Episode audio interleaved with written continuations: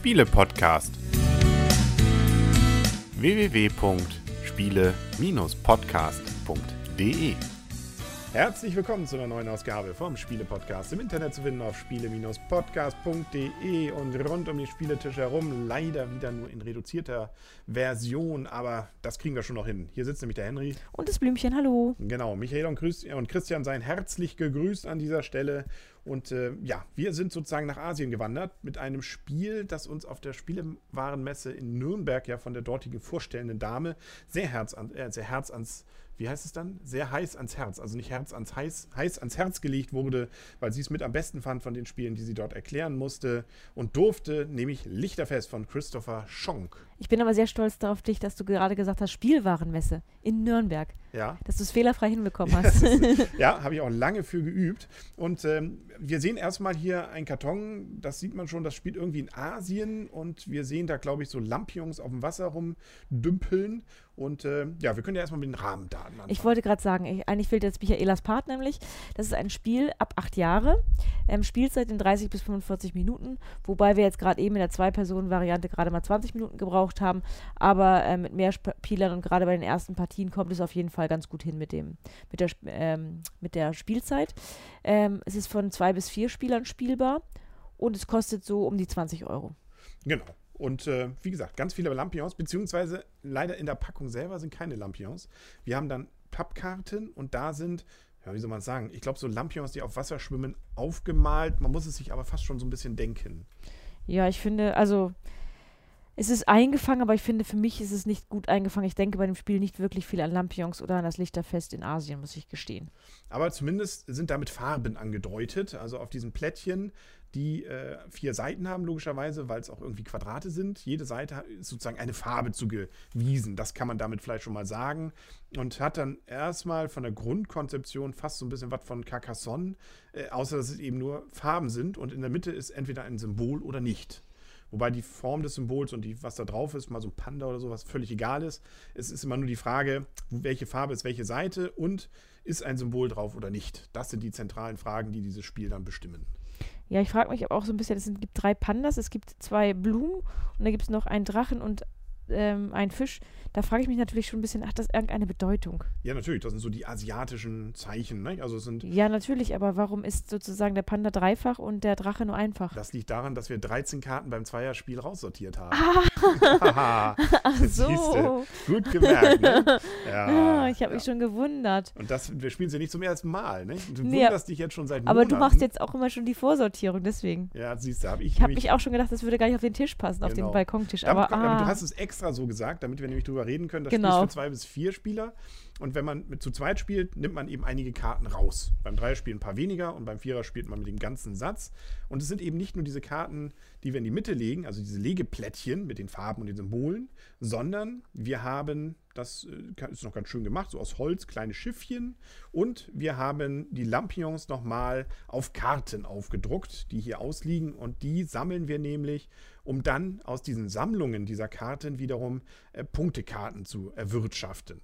Ich kann ja mal ganz kurz, also wir haben eben, ähm, so, so funktioniert eigentlich jeder Spielzug. Das Zentrale ist, dass wir eben diese Legeplättchen anlegen. Wenn es passt, dann gibt es besondere, gibt es mehr Karten, als wenn es nicht passt. Aber man kriegt immer was. Nämlich je nachdem, in welche Richtung dann die Farbe zeigt, die Farbe, die auf einen zeigt. Deswegen sollte man eigentlich so ähm, entsprechend zu viert um den Tisch herum gesitzen, damit jeder auf seine Farbe auch gucken kann.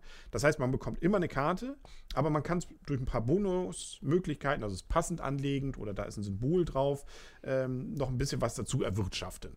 Hm, du hast aber, darf ich mal Piep machen? Ja. Man bekommt nicht immer zwingend eine Karte, man bekommt nur so lange eine Karte, solange eine Karte vorrätig ist. Stimmt. In, der Farbe. Stimmt. Hast man kann auch in eine Runde leer ausgehen, obwohl das schon relativ doof wäre, wenn man der aus, ausspielende Spieler ist, dass man dann selber leer ausgeht. Genau, aber das ist immerhin ganz interessant an dieser Stelle, dass man damit immerhin ähm, auch, wenn man mal darauf achtet, oh, da ist was leer, deswegen ist die, der Einwand richtig, auch, ähm, dann versuche ich doch vielleicht diese Farbe meinen Spielern zuzumünzen, damit die in dieser Runde dann keine Karte kriegen. Du hast vollkommen recht. Ein strategisch sehr wichtiges Element des Spiels. Genau. Und dann ähm, kann man auch schon dazu kommen, dass es im Zwei-Personen-Spiel an, also wesentlich anders ist als im Drei- oder Vier-Personen-Spiel. Weil dann, finde ich, sind die leeren Haufen viel häufiger und dadurch gehen eigentlich auch Spieler viel, viel häufiger leer aus. Genau. Und das Zentrale ist eben, dass man jetzt versucht, mit diesen Karten äh, bestimmte Kombinationen zu erwirtschaften. Also zum Beispiel vier gleiche oder drei Pärchen oder äh, sieben von äh, ganz unterschiedlichen Farben. Dann bekommt man nämlich Punktekarten. Und je früher man das macht, umso mehr Punkte kriegt man. Genau. Das ist eigentlich schon das ganze Spiel. Ja, und mit diesen Booten, hattest du es gerade erwähnt? das kannst du noch erzählen. Genau, also wenn man ähm, die Symbole aneinander legt ähm, und dann auch noch gleiche Farben, bekommt man auch noch äh, Boote als äh, Belohnung, je nachdem, wie viele Symbole dann aneinander liegen. Und mit diesen Booten kann man eben noch ein bisschen ähm, seine eigenen Karten ein bisschen aufpeppen, nämlich indem man halt die passende andere Karte dagegen tauscht. Also ein wirklich einfaches und äh, sehr simples und sehr schnell eingängiges Spiel. Es gibt auch nochmal eine Übersichtskarte, die das nochmal grob erklärt, damit man das immer vor sich liegen hat. Aber auch das Anleitungsheft hat man so in zehn Minuten durchaus, Viertelstunde gemeinsam, glaube ich, dann erarbeitet. Und äh, es gibt dann viele Beispiele hier auch in dem Heft. Und am Ende gewinnt eben der, der die meisten Punkte gemacht hat. Genau, und bei Gleichstand gewinnt der mit den meisten Booten. Das wäre ich jetzt gewesen, aber leider habe ich einen Punkt zu wenig gehabt. Einen Punkt gerade eben, ja. So einfach, schnell kann es mal sein. Ne? Damit können wir, glaube ich, schon zur Wertung kommen von Lichterfest von Christopher Chunk. Gut, dann fange ich mal an. Ähm, ich habe ähm, das Spiel ist erstmal gelegenheitsspielertauglich. Man kommt auf jeden Fall schnell rein und man kommt auch, ähm, wenn man die Anleitung länger äh, oder wenn man das Spiel längere Zeit nicht gelesen hat, kommt man sehr, sehr schnell wieder rein. Fand ich jedenfalls. Ich fand es sehr witzig, dass du gerade eben noch 15 Mal nachlesen musstest ähm, äh, am Anfang des Spiels und da noch nicht ganz so wieder drin warst. Das fand ich sehr, sehr einfach. Ähm, aber ähm, dann fand ich den Spielmechanismus, als ich das erste Mal gehört habe, ich gedacht, oh, super interessant und man kann den anderen ein bisschen was auswischen, wobei im Zwei-Personen-Spiel fand ich, war das eher sehr schwierig möglich. Da gibt es vielleicht doch einen Tick zu viele Karten. Ähm, wobei mehr als also fünf müsste es schon geben, weil wir brauchen ja für die eine Kombination zumindest vier von einer, von einer Farbe. Ähm, das fand ich wesentlich gelungener als im Vier- oder Drei-Personen-Spiel, aber es entstehen durchaus Downtimes, weil man versucht schon die Karte perfekt anzulegen und guckt rum und überlegt noch, wem kann man wie eins auswischen. Da also deswegen ist es für mich ein Spiel, was eigentlich am Anfang einen Spielreiz für mich hatte, aber was ich jetzt mittlerweile sage, so, ich muss es nicht unbedingt wieder spielen. Aber es ist schon besser als der Durchschnitt. Ich gebe dem Ganzen sechs Punkte. Allerdings habe ich jetzt das Spiel auch über. Hab, wir haben es jetzt so, ich glaube, zwischen fünf und zehn Mal gespielt, in verschiedenen Konstellationen. Und da muss ich sagen, jetzt reicht es auch für mich. Ja, also dem stimme ich, mich, stimme ich diesmal auch voll und ganz zu. Also es ist ein Spiel, das nett ist. Also es ist, es ist jetzt wirklich was Neues, dass man was passend anlegen kann Nein. und dafür was bekommt und dann aus diesem, was man bekommt, wiederum Punkte macht. Grundsätzlich nicht. Also und das Thema ist okay, aber es ist jetzt auch so, dass man nicht sich jetzt in Asien versetzt fühlt. Also es ist, hätte auch abstrakt sein können. Also das, das lebt man jetzt nicht und sagt, ach, wie romantisch oder sowas. Also äh, es ist okay, es, es funktioniert. Man kann tatsächlich, indem man ein bisschen guckt, auch wo passt was, aber auch nicht zu lange gucken muss, weil die Varianten dann doch sich in Grenzen halten. Man hat ja immer nur drei Karten auf der Hand. Das heißt, man ewig Downtime hat man, glaube ich, nicht. Aber es ist äh, schon so, dass man ein bisschen grübeln kann, wo passt es denn. Und dann können die anderen eigentlich nicht viel tun, weil im Zweifel nimmt er genau das, was man selber machen wollte. Aber das ist ein typisches Problem ja von Legespielen. Also auch von meiner Seite sechs Punkte ist okay. Ähm, Wenn es jemand auf den Tisch packt, werde ich nicht schreien weglaufen, aber auch bei mir ist es jetzt so ein bisschen gesättigt und ähm, damit äh, eigentlich, äh, glaube ich, auch kein Kandidat für ein Spiel des Jahres. Wenn man jetzt schon mal, obwohl das wäre sogar noch in der Kategorie jetzt gewesen und da ist es ja nicht nominiert worden. Also sieht das die Jury allem Anschein nach ähnlich. Ich weiß gar nicht, wann es genau erschienen ist, ob es noch. Nee, ich glaube, es wäre nicht mehr reingekommen. Aber ich bin mir nicht sicher. Auf der Spielwarenmesse war es ja noch nicht erschienen. Nee, genau. Da gab es ja nur den Prototypen, den wir gesehen haben. Werden wir also sehen, ob es für nächstes. Andererseits ist es familientauglich, ne? also Gelegenheitsspielertauglich, würde Michaela auch sagen.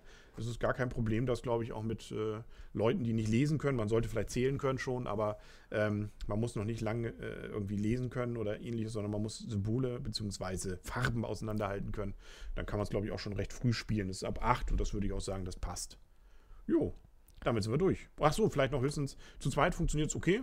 Also mit mehr Spielern ist es noch ein bisschen netter, weil man da noch ein bisschen äh, mehr Varianten dann gucken kann, wie das so bei den anderen so ist und äh, denen ein bisschen noch mehr auswischen kann, äh, weil das dann ein bisschen enger alles wird. Aber ähm, nö. Andererseits haben wir bei mehr Spielern auch ein bisschen mehr Downtime, weil die Leute dann doch gucken und versuchen, den perfekten Zug selbst bei drei Karten rauszubekommen. So ist es. Solche Leute, ähm, ja, Das äh, ist dann ganz normal. Aber selbst wir haben nicht mit unbedingt Grüblern gespielt und es war trotzdem so. Wir haben uns aber dabei nebenbei noch viel unterhalten. Das war das Nette dabei. Richtig. Also, wenn man viel richtig. zu erzählen hat, kann man das gerne mal nebenbei spielen. Richtig. Solange man den anderen damit ablenkt. Gut, damit sind wir durch. Das war es, glaube ich, für heute. Mehr haben wir nicht. Dann gucken wir mal, ob wir nächstes Mal endlich wieder Michael und Christian auch dann zusammen mit uns zusammengeführt haben. Wir arbeiten dran, drücken Sie uns die Daumen, bleiben Sie uns gewogen auf spiele-podcast.de, sagen auf Wiedersehen und auf Wiederhören der Henry. Und das Blümchen. Tschüss. Tschüss.